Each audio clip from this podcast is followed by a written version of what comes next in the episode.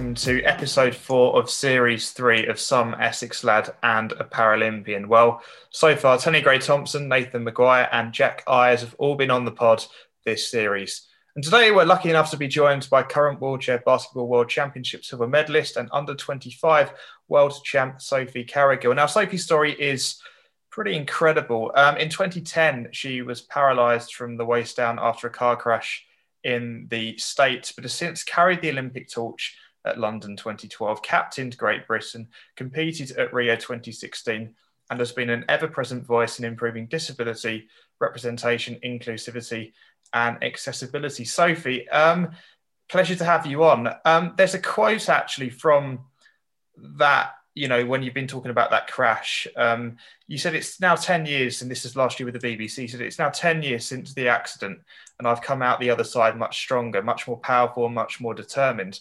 I believe in how strong I am, and that's something I might not have felt if I hadn't had the accident.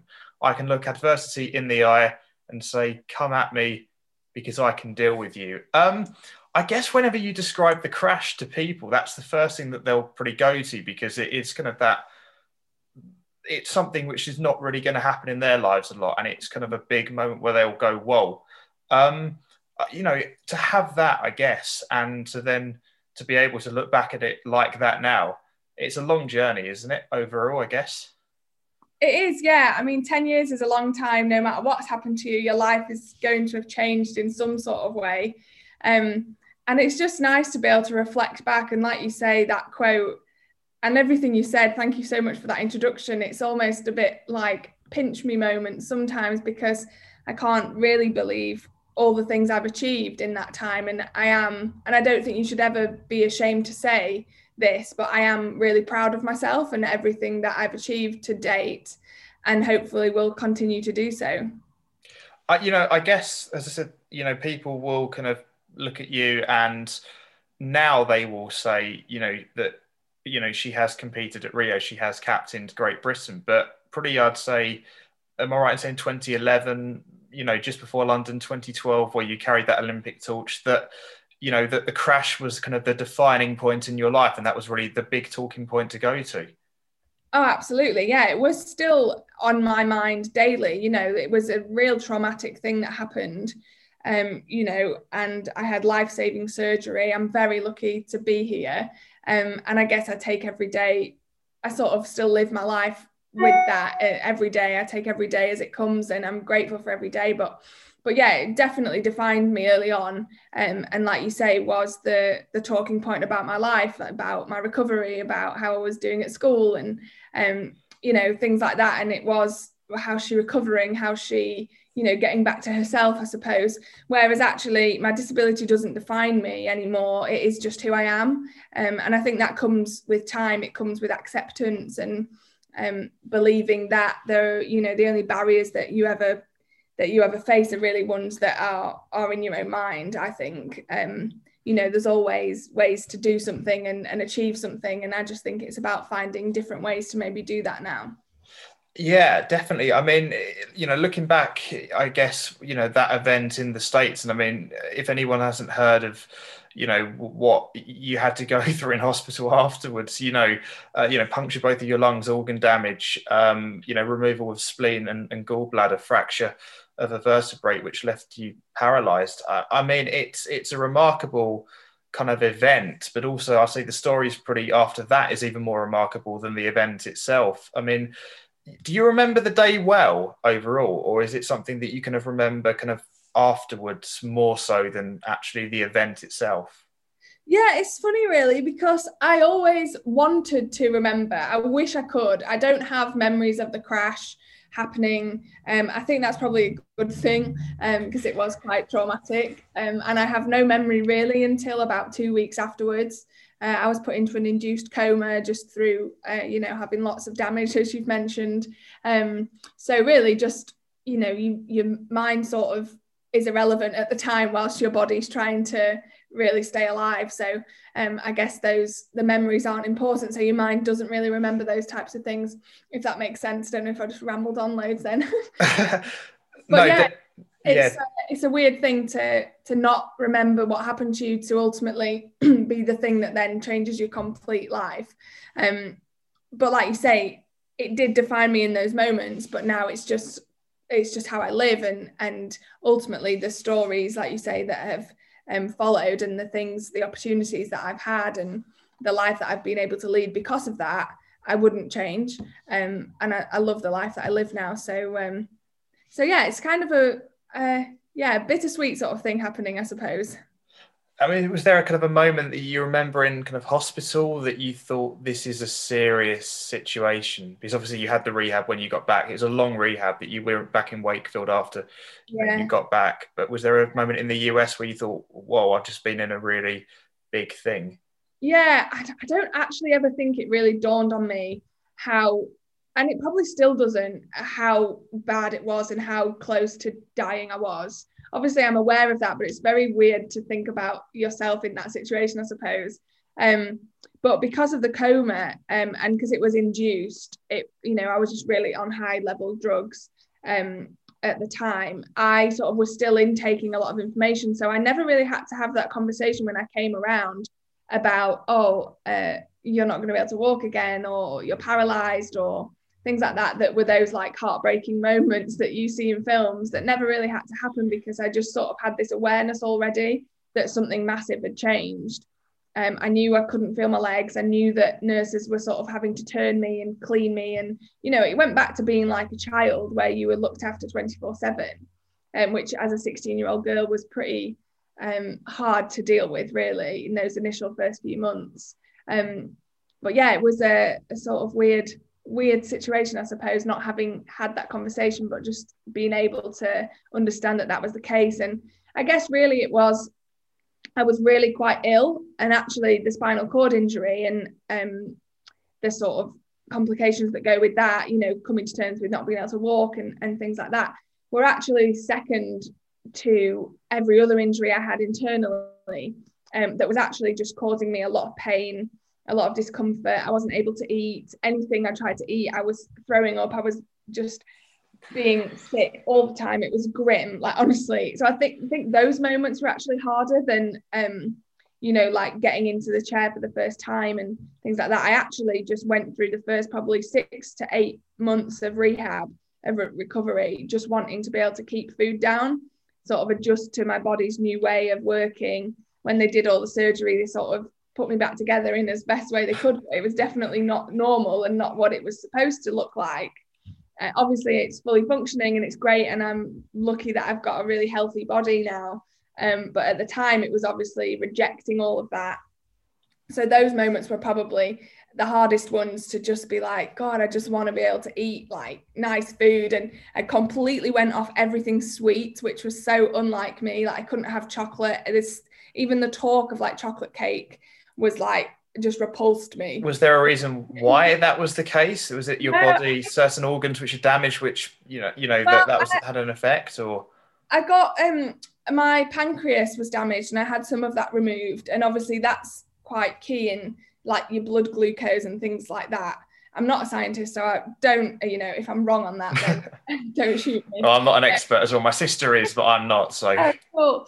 Um, but yeah, so maybe something to do with that, but also just to do with changes in your body like affect what you can stand i suppose and the, all the anesthetic that i had that's proven to have a big effect on your body as well so um, probably just a, a, lot of things combined and my stomach settling down and, and things like that so so yeah it was that really that had the biggest impact on me because that had the the impact on my quality of life um, and then once i was able to sort of start eating again and get used to that i then i guess started to i'd already processed being in a chair um, because the illness like the sickness was actually bothering me more than getting around in a chair.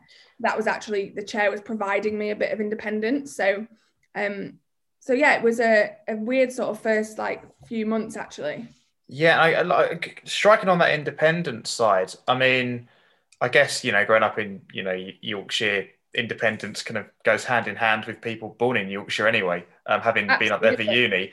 Um, but you know, you had quite a sporty upbringing. You know, like netball, hockey, and tennis. I mean, like it was kind of were you kind of destined almost to be a part of sport with or without that accident at some point? I think probably yes sport was definitely the thing that came most naturally to me. Uh, academically, I found that difficult. It, not to say that I didn't do well because I, have gone on to, I've got a master's degree now in sports psychology, which I'm really proud of. Um, but it doesn't come easy to me. It's the thing I've got to work hard at. Whereas sport is almost a bit more natural. It's the thing that my body is good at, I suppose, you know, the hand-eye coordination skills, that kind of thing. Um, so yes, maybe. And and I think probably before my accident, I definitely thought my route would be some sort of sports degree at university, potentially being a PE teacher, that kind of thing. Um, I played sport to a good level, but never good enough to take it on and um, being professional. I would have loved that. That was the dream. I, I, remember growing up as a kid watching the Olympics and thinking, like, literally having conversations with my dad, like, what sport can I do that will get me to the Olympics? And I was like, literally nothing because I wasn't good enough in any area. So, but this was when I was like seven or eight, and I was like, if I start now, then I'll be able to do something well enough to get me there. Um, and obviously, the silver lining of uh, me being in a car accident is that yes, I, I did go to a Paralympic. So equally as amazing. Um, so yeah, yeah. Maybe, I was destined for it. Who knows? I was about to say, was basketball ever a sport kind of before the accident growing up? Were you ever kind of really involved in that as well? I'd never played, honestly, I'd never played a game. I'd sh- like I'd shot around a bit, like in games lessons and things like that. And but I played netball a lot, so there's a lot of transferable skills there. Um, but yeah, never, I'd never played it. Really, growing up, basketball was a boys' sport, I suppose, and and I love that that's changing now, and we're getting more women playing any sport. You know that that gender difference is not as, um, I suppose, not as evident in sport growing up now. I know it's still there, and I'd love to see that change more. But definitely for me, basketball was just not something that we did at school, so it wasn't really an option for me. So, what was it that kind of got you into basketball then? Was it because of London 2012? Because I know, you know, you're part of the Paralympic Inspiration Program, and I know you watched some of the matches at London 2012. Was it just because of those matches that you wanted to kind of get into it at a high level, or was it uh, you already got into it by that stage? I had already started playing, yeah. So about a year after my accident happened, um, I went on a like outward bounds course with the Backup Trust, who are a charity that help people specifically with spinal cord injuries to rebuild their lives and regain their confidence. And they did an amazing, amazing job on me because I came back from that course. It was in the Lake District. It was a week away, and it was like the first time leaving my parents again and like I mentioned previous to that, it was like being looking at being looked after like you were a child again. So regaining that independence, going away was quite a big thing. Um, so I went and pushed myself outside of my comfort zone massively. That I really didn't want to go, uh, but came back like a completely new, revived person. Like my parents said, it's like we've got the old Sophie back. Because as soon as I got back, I was like, right, I want to do sport. I want to find something that's like you know that I can do um, because this course had basically opened my eyes massively to everything that was still possible despite having a disability. It didn't mean you had to stop anything. It just meant finding different ways to do things. Um, so I just I searched just for local disability sport in the area. And luckily um, I was living in Leeds at the time so there was quite a few options. One was tennis um, which I tried initial, initially, um, but I'd played tennis religiously since I was like three. Um, every week, pretty much, was playing tennis, and I found that really hard to adapt. It was the same sport, but it was so different, and I don't think mentally I was in a place to be able to accept that I was doing something the same, but everything I'd learned from such a young age had to be so different, like the double bounces and where you had to position yourself and the ready position and all things like that. So, like, it's so not I, meant to be like this in the court, is it? So yeah, that's that's exactly. the that's the idea yeah, so I sort of just I wasn't ready at that time. I've played tennis since and love it, you know, but early on I wanted something new that it wasn't I'd never done before. Um, so obviously basketball um, came up on my search and it was 10 minutes from my house, which I'm really grateful for, really thankful for um, that it was so easy to access. And, and I just went along and um, ultimately I, I, I fell in love with it, but I was terrible to start. Like really, I loved the competing and I loved going every week and trying to get better and improving. And I've got a very sort of determined mindset, I suppose, which kept me going back every week. Um, but yeah, I started out being awful, like trying to dribble and push a wheelchair at the same time was just a whole new concept. Um, you say you say it's ten minutes from your house. Was was the basketball? Where was it? Was that at the Olympic Park or was that? No, sorry. So this was when I was. This was in 2011. Um, so when I was living in Leeds, um, my, oh, okay. local, my local club was just down the road from me. Um, that's when I first started playing. So yeah, before the Paralympics in London had taken place, um, and so it was a few months after I'd first started that I'd actually started to get a little bit better at the sport. And I suppose a lot of the games that we went to were watched by GB coaches and things like that. Um, and they, I guess, like scouted me. I always find it weird saying that word, but I suppose that is. you always hear that, like with footballers, like they get scouted. yeah, I got I got noticed, I suppose, um, and asked to go along to one of the like women's like open sessions where the GB coaches were coaching um, the the sessions over the weekend. I was about to say, what's that like being scouted? Is it literally just being pulled to one side at the end of a session and saying we really are impressed by you and we want you to kind of come to one of our sessions? Yeah, pretty much. Like I was a bit like I, I didn't even realize it was happening at the time, but it did. The women's coach at the time saw me playing um, some junior games, and I was like, I had absolutely no inhibitions at the time because I didn't even know what I was doing at all. So I was just playing like completely freely. And actually, I wish I sort of had that mindset now. Like I have a lot more pressure on me, and there's a lot more expectation to be good. Whereas at the time, there was absolutely no expectation, and I, I was playing out of my mind, you know, playing great basketball. Um, and uh, and the coach came up to me at the end and said, "You, we want you to come to our next camp. Like, will you be available?" And I was like, "Oh my god, um, yeah," you know, like freaking out a bit, like, "Oh my god, what's going on?" Um, but actually, it was there when um, they said to me, "If you keep working hard and you keep doing what you're doing, you've got a really good chance to be competing in Rio in 2016." So it was after that really that made me want to give it everything, make every decision possible to be an elite athlete. And, you know, that takes a lot of change in your lifestyle as well um, to fully commit to being an athlete. Um, but I was ready and I wanted to do it. And someone had given me that little nugget and I was, I just wanted to grab it with both hands and, and ultimately that's, it's worked out.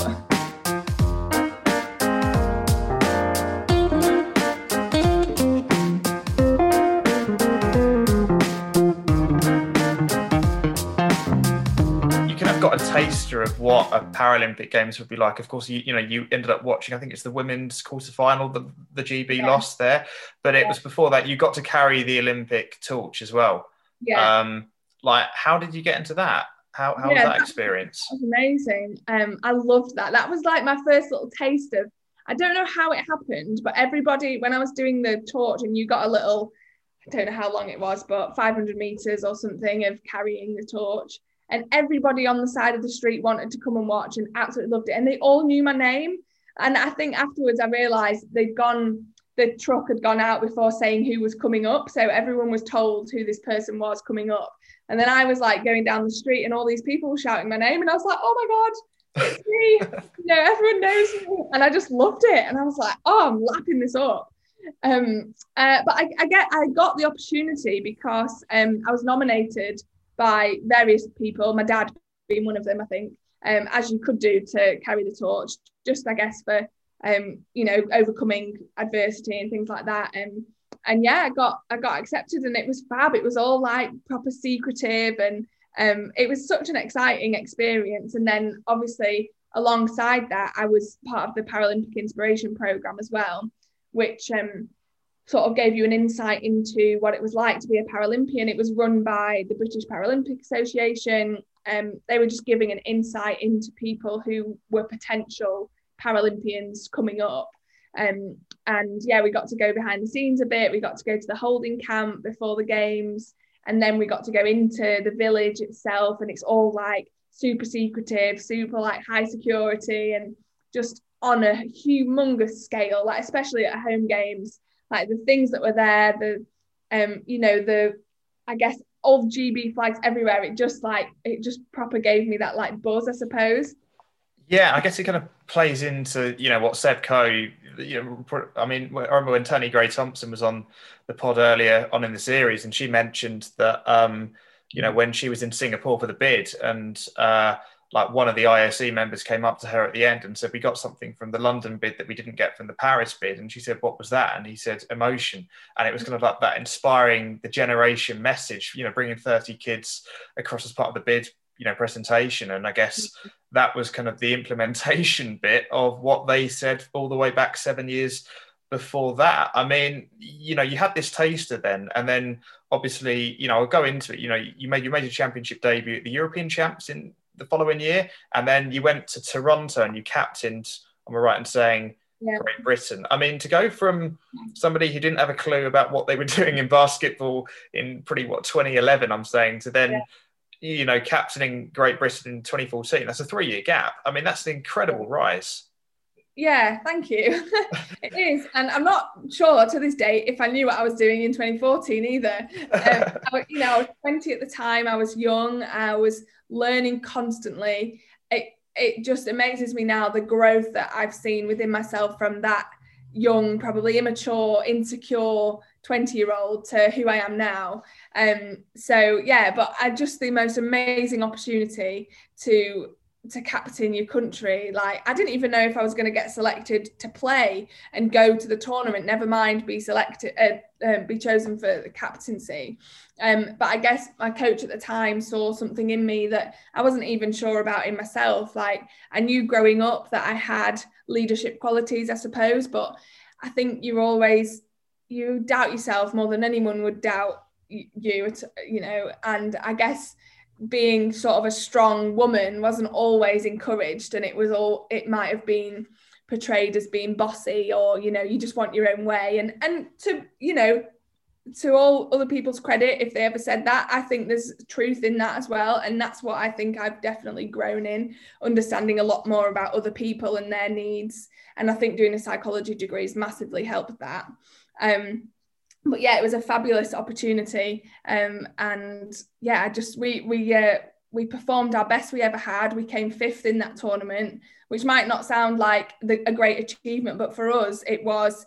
You know, we'd kept come out of our pools in a different position than we'd ever had, and we'd given ourselves a really good chance of getting to the semi-finals. Unfortunately, not making it, but then winning those next games to make sure that we came fifth the best that the girls, the women's team had ever done. So it was um, something to be really proud of. And ultimately, from that, um, we got a lot more funding. We got oh, it, it maintained and we performed, um, which sport is all all about. You know, performing to make sure you maintain your funding, um, which was super important for us to to continue to grow. Yeah, I was about to ask kind of the history of women's wheelchair basketball you know, in terms of, you know, major tournaments, you know, European champs, world champs, and Paralympics. You know, when you joined, yeah. did it kind of go to another level on what you kind of expected from what had happened before? Because I know obviously, you know, they reached the quarterfinals at London 2012, but were yeah. you kind of aware of the history before that as well?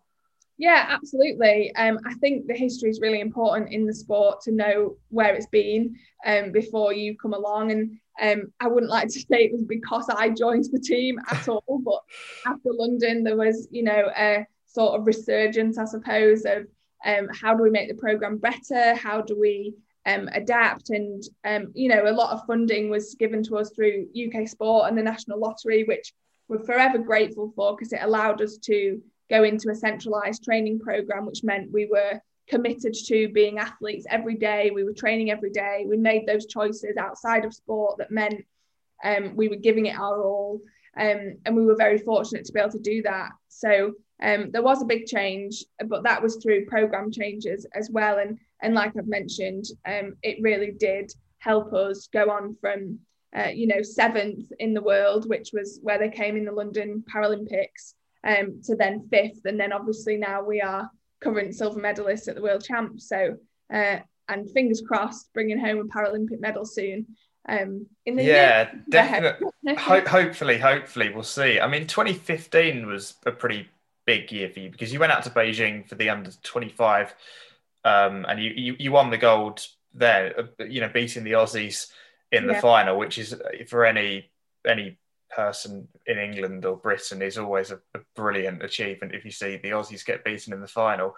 Um, and then you got the bronze in the European Champs that year as well. Uh, was that the kind of year? You know, I, I, I, know you went out to Rio, and you know that was your first kind of big kind of mm-hmm. taster of the Paralympics. But was 2015 the kind of year where you thought, well, I'm at this level now, but I've now got to another level, and I believe I can actually. This is the foundation for I can get to a gold at a Paralympics kind of thing.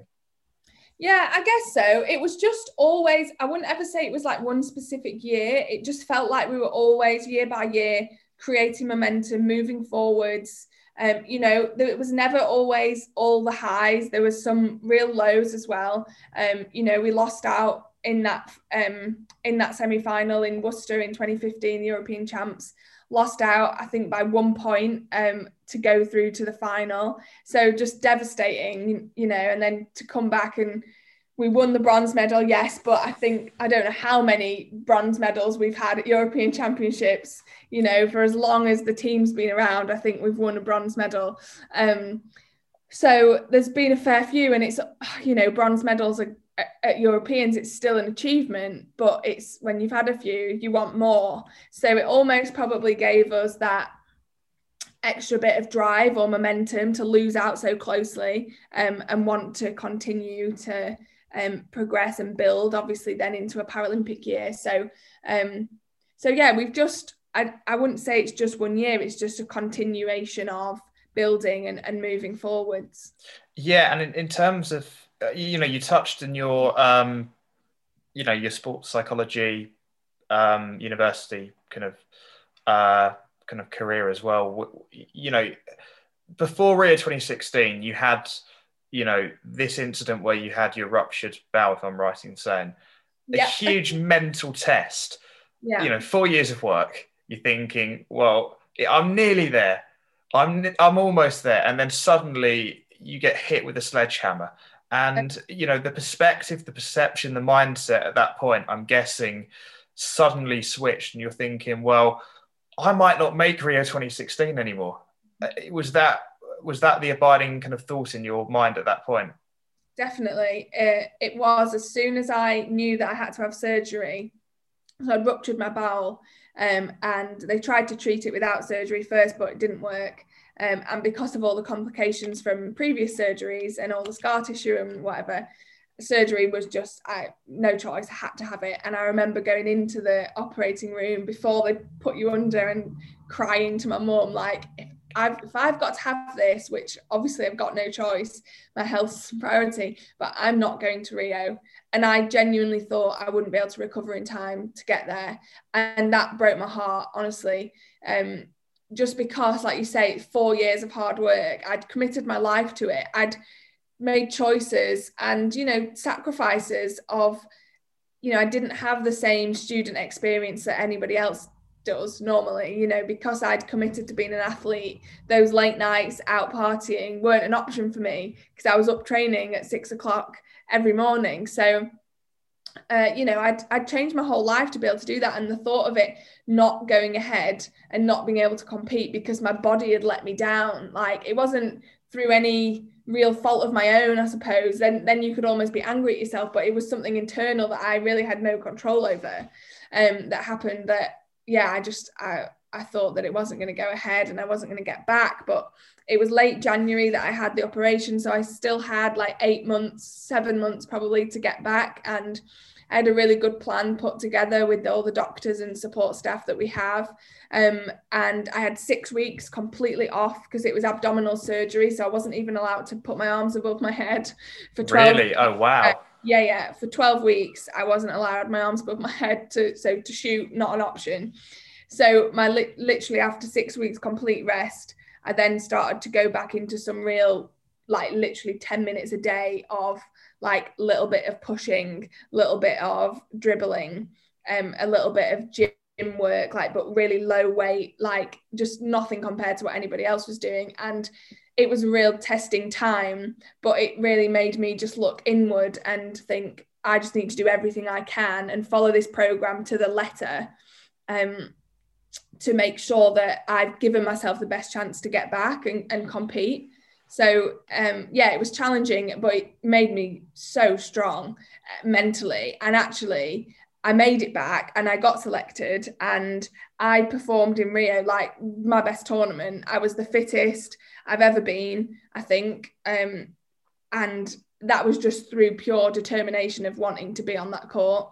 I was about to say, from a mental point of view, was there any kind of point that, you know, when you had that, that you thought this is kind of 2010 in a smaller extent all over again? And then when you got the opportunity, you thought, well, I've got nothing to lose now. Let's mm. just go for it. And I'm guessing Rio was pretty much adrenaline rushed. And but also because you've been following kind of the letter of the law in, in the program from that, you kind of that focus and that determination and motivation kind of carried you through Rio. So you had adrenaline mixed with the focus and yeah. pinpoint accuracy essentially as well. And I'm guessing the combination made you who you were mentally and physically. Absolutely. Yeah. I think mentally the, that side of it is so important. And, you know, I did just stay as focused as I possibly could be in terms of doing everything right, I suppose, um, to get there. And, and yeah, it's, it is, the mind is such a powerful tool. Like I know that from my experience of psychology, of learning about it, but then also just my own personal experience of overcoming certain things in my life. Um, that actually it's so powerful and if you trust it normally it'll it's got your back and you'll uh, you'll get through whatever it is that's that's challenging you at the time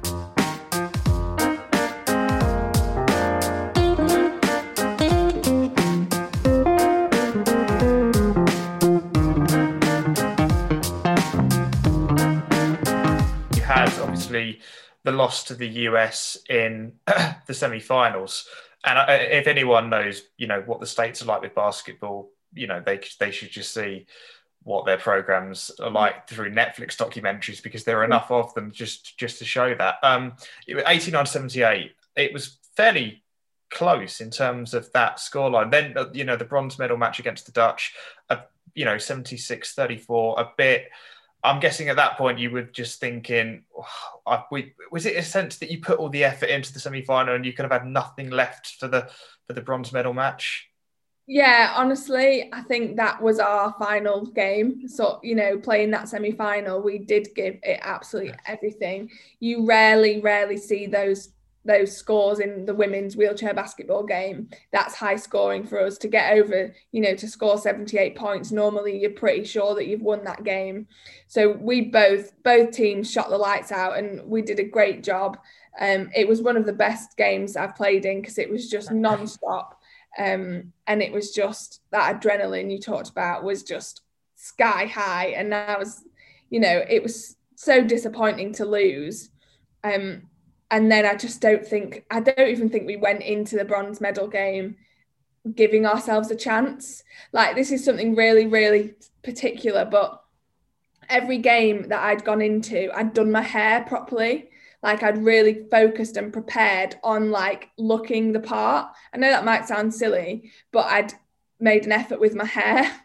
And in the bronze medal game, I'd not even bothered. I'd just put it in like a bun, a messy bun. And I know that was something like re- it might sound really silly, but it was just, I guess, the mentality around that, which I check myself on now because that wasn't good enough from from me. Like I should have been better at the time. But I think the whole team, we'd sort of, the Dutch were just they should have been in the final. They absolutely bombed out in their semi final and they didn't do us uh, any help at all because we should have been playing Germany in the bronze medal game. And I think had we been going up against them, we'd have stood a really good chance of, of winning a bronze medal. But we were going up against the Dutch, who at the time were just our absolute nemesis, really. Couldn't find a way to beat them, had absolutely terrible starts of our games and just we're always trying to claw it back. And I just think we knew that going into the game our heads were down the the vibe in the changing room wasn't the same as it was going into any other game. So I think we've learned a lot from that me personally and and I don't want to speak for the rest of the team but I think we go into games a lot more prepared and and geared up I suppose having had that experience. Um but yeah I think you're right we probably gave it our all in the semis and we're a bit um we're a bit just downhearted. yeah, and, I mean, and not wanting to mention the Dutch again, but I will. Um, the, you know, 2018, the world champs again. They, you know, they were better when it mattered in, in, in the final.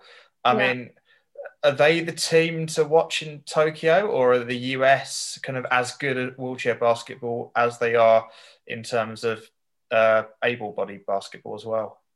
Honestly, I think we can't like just single out one team anymore. I think we did that before and had a bit of too much focus on the Dutch, and every single team will creep up on you and and absolutely play the lights out and take a game from you. So you can't take anything for granted you know, Canada really strong, USA, Germany, you know, Spain are even coming up really strong now. Um, so you can't take any game just like as, as a token win, um, because that, you know, then you've lost the game ultimately. If you go in thinking, oh, this is easy, um, you you you've lost the game already. So um, but yeah, we've definitely got our sights on the big, you know, I think the strongest teams are in Europe. I think it's us, the Dutch, and Germany. I think are real contenders for Paralympic medals, as are you know other other countries, of course. Um, but I think what we're doing is is really strong, and um, I think it'll be a, a tough fight in the European zone. And and just being out in Rio as well, you know, you ha- I'm guessing you had your parents and kind of friends go out there as well. You know, from the point in 2010 where, you know, you know they thought potentially, I guess, that you could lose your life. Mm. And to go from that point to six years later out in Rio to then seeing you compete at the Paralympic Games, not the Olympic Games, of course, but you know, it's pretty much exactly the same.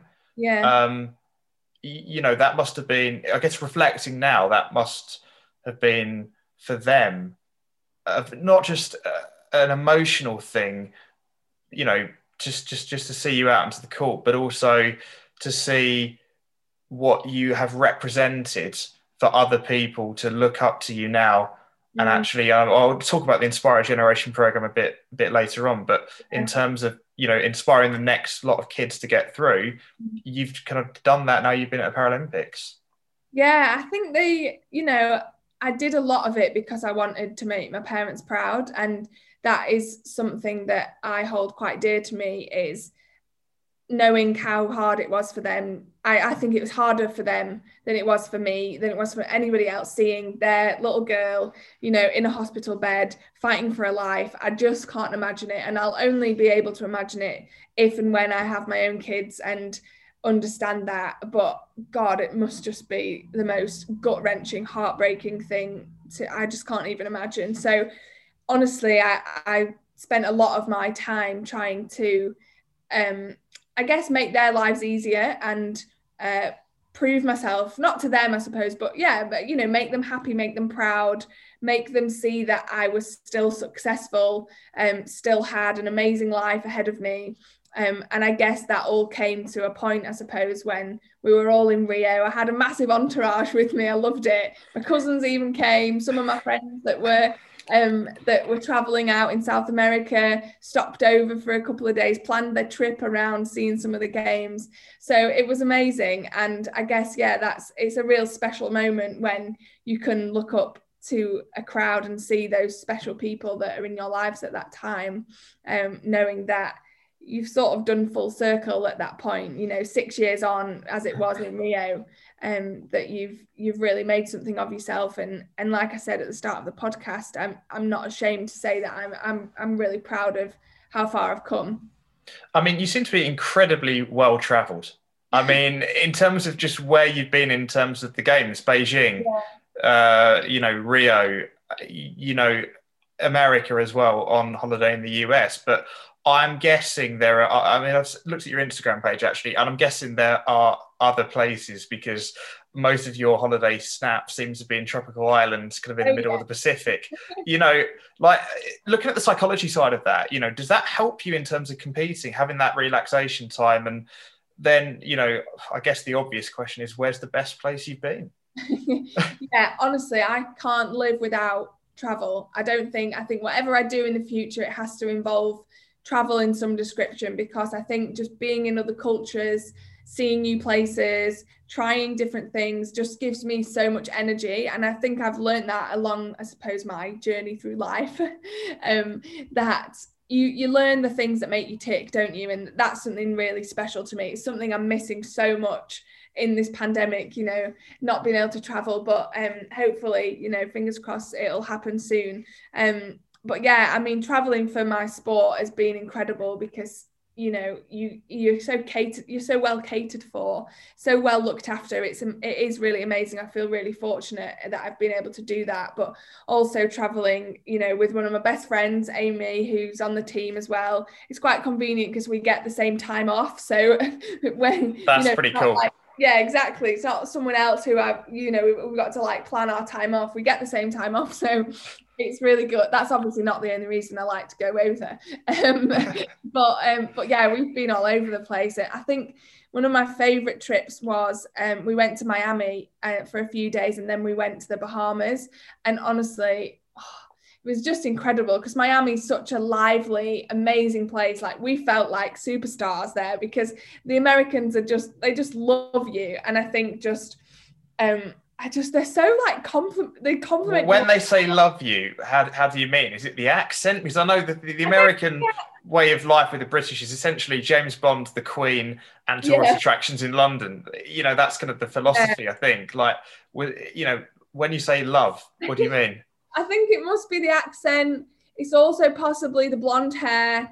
Um, and I think being in a chair attracts people, it attracts attention. Whether that's the right attention or the wrong attention, obviously, is a completely different conversation. Um, but I think it is it is something that people look at, and you know, not necessarily always for the right reasons, but um, but yeah, we got, you know, it's it's nice to be complimented, I suppose. So we always talk about that trip like it really boosted our egos. um, but Miami as a place itself is just incredible. Like the lifestyle there is, I'd love to live there. On a Star Island is basically where all the like celebs live and have these amazing houses. And we went on a little boat tour around the area and oh, just fabulous. But you've got to have about 50 million pounds to even consider buying one. So did don't you, think, uh, don't think you, that's did you did you did you meet any of the celebs out there? Get lucky at any point, or not? No, unfortunately not. Um, but we had a great time, and it's probably one of my favourite places that I've that I've been to visit. I was about to say, it must be whether that was the first time you've been back to the US since 2010. But was it weird going back to the US for the first time since the accident?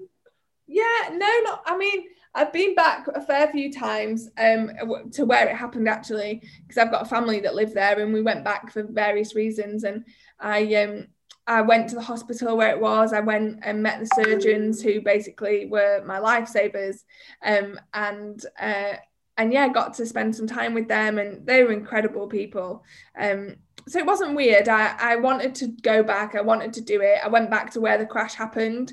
Also, I think just almost for like peace of mind to try and remember what happened or I, I guess maybe a bit of closure i'm not sure uh, but i just knew it was something that i wanted to do um, but no it wasn't weird it was almost therapeutic i suppose mm, i guess it was it some kind of closure or was that just pushing it a bit too far or was there kind of an element of that yeah involved? i think definitely an element of closure for sure um, yeah, I think it, yeah, it probably was some of that because I think I felt a bit of relief having gone back and sort of seen where it happened. It's like that what I mentioned earlier about um, trying to figure out what happened when you don't remember, like having that memory. I didn't have a memory, but at least now I can picture a place and I can picture where it happened.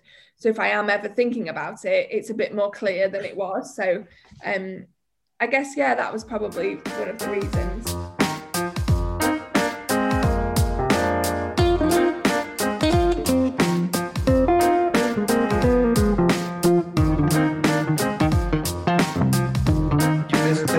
Actually I've got here. You know, as an athlete, I know how to adapt workouts or do my own. I'm very lucky. If I wasn't an athlete, the only option would be to go out for a push, go out of my front door, and that's not possible. Now that comes from you know a study which has shown that physical activity among disabled people has fallen with only 23% able to exercise for 30 minutes five times a week last autumn you know you are quite vocal about this kind of stuff um, where's that come from? Is it just because of who you were as a kid growing up, and now you're feeling, well, this is just not right in terms of what we could potentially be doing? Hmm. I think I'm just quite passionate about um, equality in every sense. Um, I don't think you should have an experience of life that is less than someone else can due to your disability, your gender, your race, where you know where you're from, I suppose. Um, so I guess that's what um, annoys me the most about that is is that the and also I guess the lack of representation bothers me a lot because I'm in a sport where you know the basketball equivalents maybe um, well you definitely see it in the US are even the difference between men and women um, is just stark. Never mind uh, you know men or women a- against the disabled sport version um, so I guess I'm just trying to fight for people to take notice of our sport because um, it's a sport in its own right. It doesn't have to be labelled a disability sport. It's just a sport in its own right, and we use chairs as our equipment. Um, so I guess I'm just always trying to fight that battle um, around getting the exposure around that. But ultimately, what really irks me, I suppose, is that the access to um, I guess disabled people's access to fitness, to gyms is a lot more restricted than the non disabled person. Um, and the lived experience of disabled people is equally as important as the lived experience of non-disabled people. And that's something that just bothers me i suppose. Um, i've had it so many times where i look i love going out for meals. That's one of my favorite things to do with my friends my boyfriend whatever it is um, I love doing that. I think it's amazing. But some restaurants I want to go to have me going through the kitchens, going through the back door, um, using the disabled toilet that's filled. Um, they just use it as a cupboard and a storage room. Um, and it just really irritates me because that shouldn't be the case. We're in 2021. We should be valuing the disabled consumer as much as we dis- value the non-disabled com- uh, consumer. So yeah, I guess that's a little bit of a rant, but um, I guess that's where my passion comes from because I've lived it, you know, I've experienced it. And like I said in the article, I am really lucky that I've been educated as an athlete um, to be able to adapt workouts and things like that. And but I know that you're a person who isn't an athlete, who doesn't want to become a Paralympian, but still wants to be active and exercise, there are barriers in place for those people. And I know there's a lot of people online doing great content for disabled people. There is that out there. But I just wish we could see it in the non disabled community being more inclusive in everything they do, because ultimately their voices currently, which is a problem in itself, are heard louder than ours are at the moment. So I would love to see that change and, and just to make exercise equal for, for all, the opportunity to exercise equal for everybody.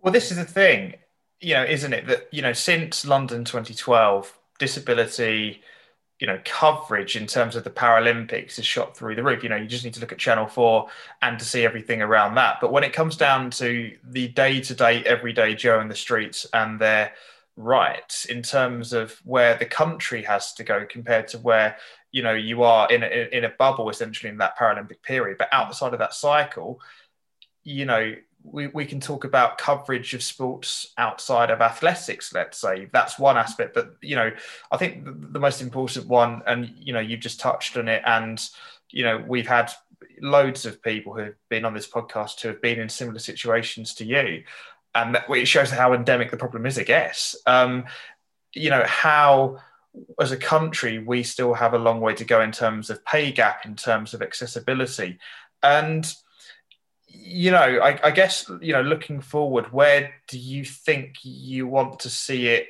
go? What's kind of the level that you know you would be happy with in terms of um, some of the accessibility? I mean, obviously with restaurants, it's pretty obvious you're going to go through the front door, but what what other kind of things would you kind of want to see? Mm. Oh God, such a wide question. I could. It is a very broad question. Sorry about that. no, no, it's fine. Um, I think the the one thing I think is that's important is that disabled people are thought of. Um, that is something that I think a lot of disabled people would feel comfortable and happy with if that was the level that some thought had been gone had gone into. How a disabled person is going to access this. How are they going to see this? How is it how are they going to be represented? Um ultimately i think when decisions are made that involve disabled people disabled people should be in those decision making roles. Um they or at least um, consulting on them because they have that lived experience. If you don't have a lived experience that you can relate to, then you shouldn't be making those decisions. You should be involving panels of disabled people who can, you know, because I'm a wheelchair user, but I don't necessarily understand what it's like for someone who's an amputee, you know, or someone who's blind. I obviously can um, you know, I can sympathize with that to a certain extent because there are certain barriers placed on both groups, but I'm not in a position to comment really. So I wouldn't want to. I can speak for wheelchair users and that sort of access. Um, but I'd love big groups of us to be able to get involved with, you know, designing of hotels or restaurants or, you know, gyms massively because exercise, we've seen through this pandemic how important it is to be able to get out move your body for mental health reasons as well as physical health reasons. Um, so that would be something that I guess um, if I had a magic wand, I would wave, and and I think that disabled people to be at the at the front of people's minds when um, designing things and, and planning things. I guess in terms of you know the facilities that you've got at you know if anyone doesn't know it's the English Institute of Sport in Sheffield. It's an amazing facility.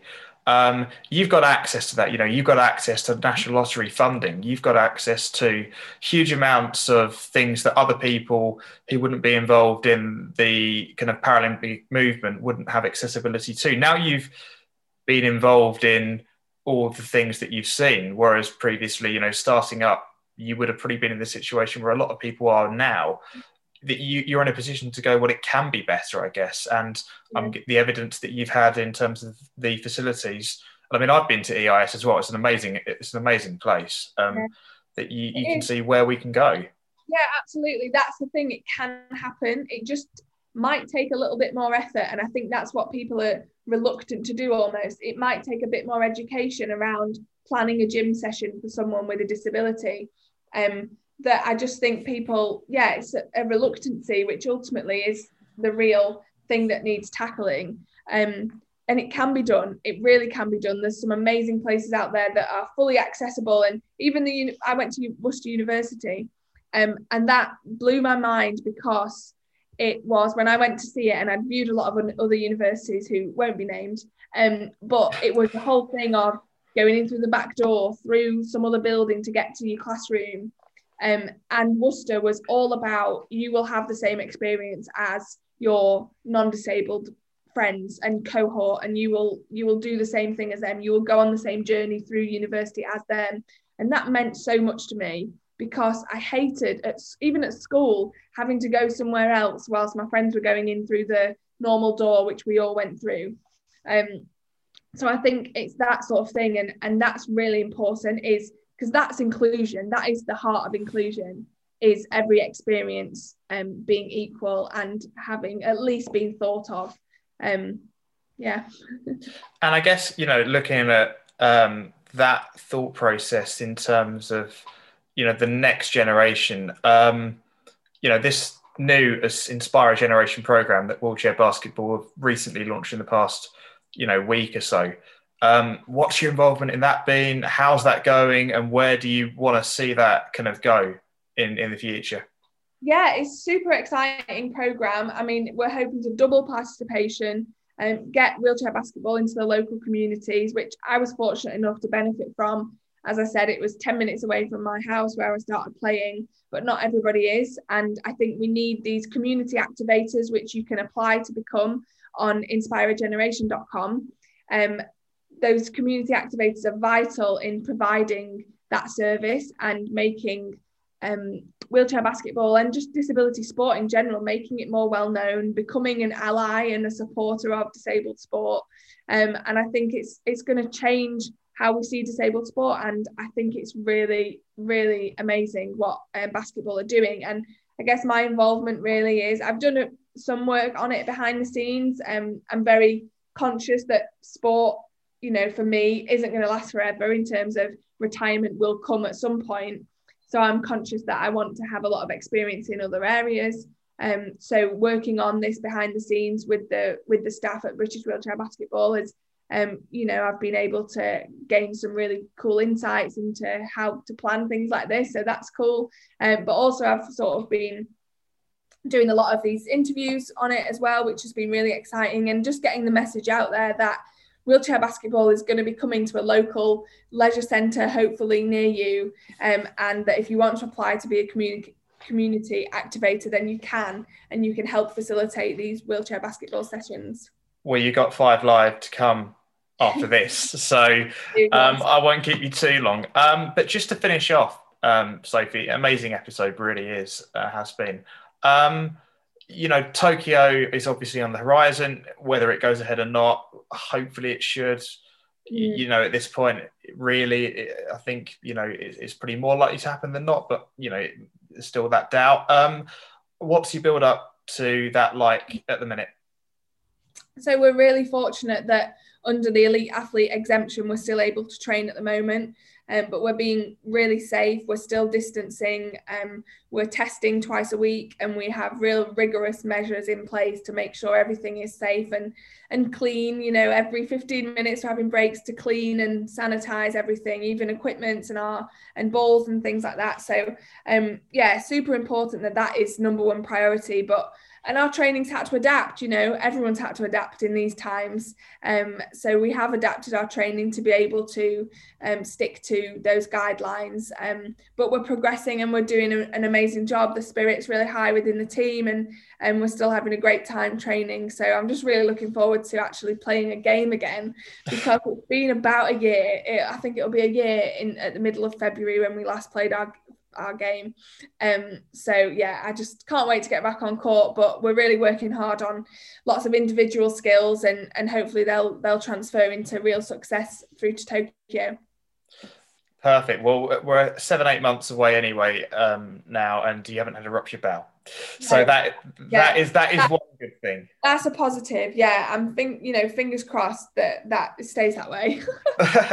um, Sophie, before we end, I always do these with these uh, podcasts anyway. If you've got a message for anyone who, and I guess this plays into the program, a message for anyone who kind of you know wants to be in the position that you're in um, and is growing up wanting to play basketball or even you know tennis, netball or hockey as you've had uh, as a kid. Um, what would that message be? Oh, I just think for me, it's about believing in yourself. Um, it's about believing that you, you really can set your mind to anything, you know, have big dreams and set really big goals um, and just go for them. Believe that you can achieve, I think, is my number one message. Thanks for listening to this episode of Some Essex Lad and a Paralympian. Please leave us a rating, comment, and make sure you're subscribed to the podcast. That means you'll get instant messages and when a new episode will drop directly into your lap. Also, give us a follow on social media.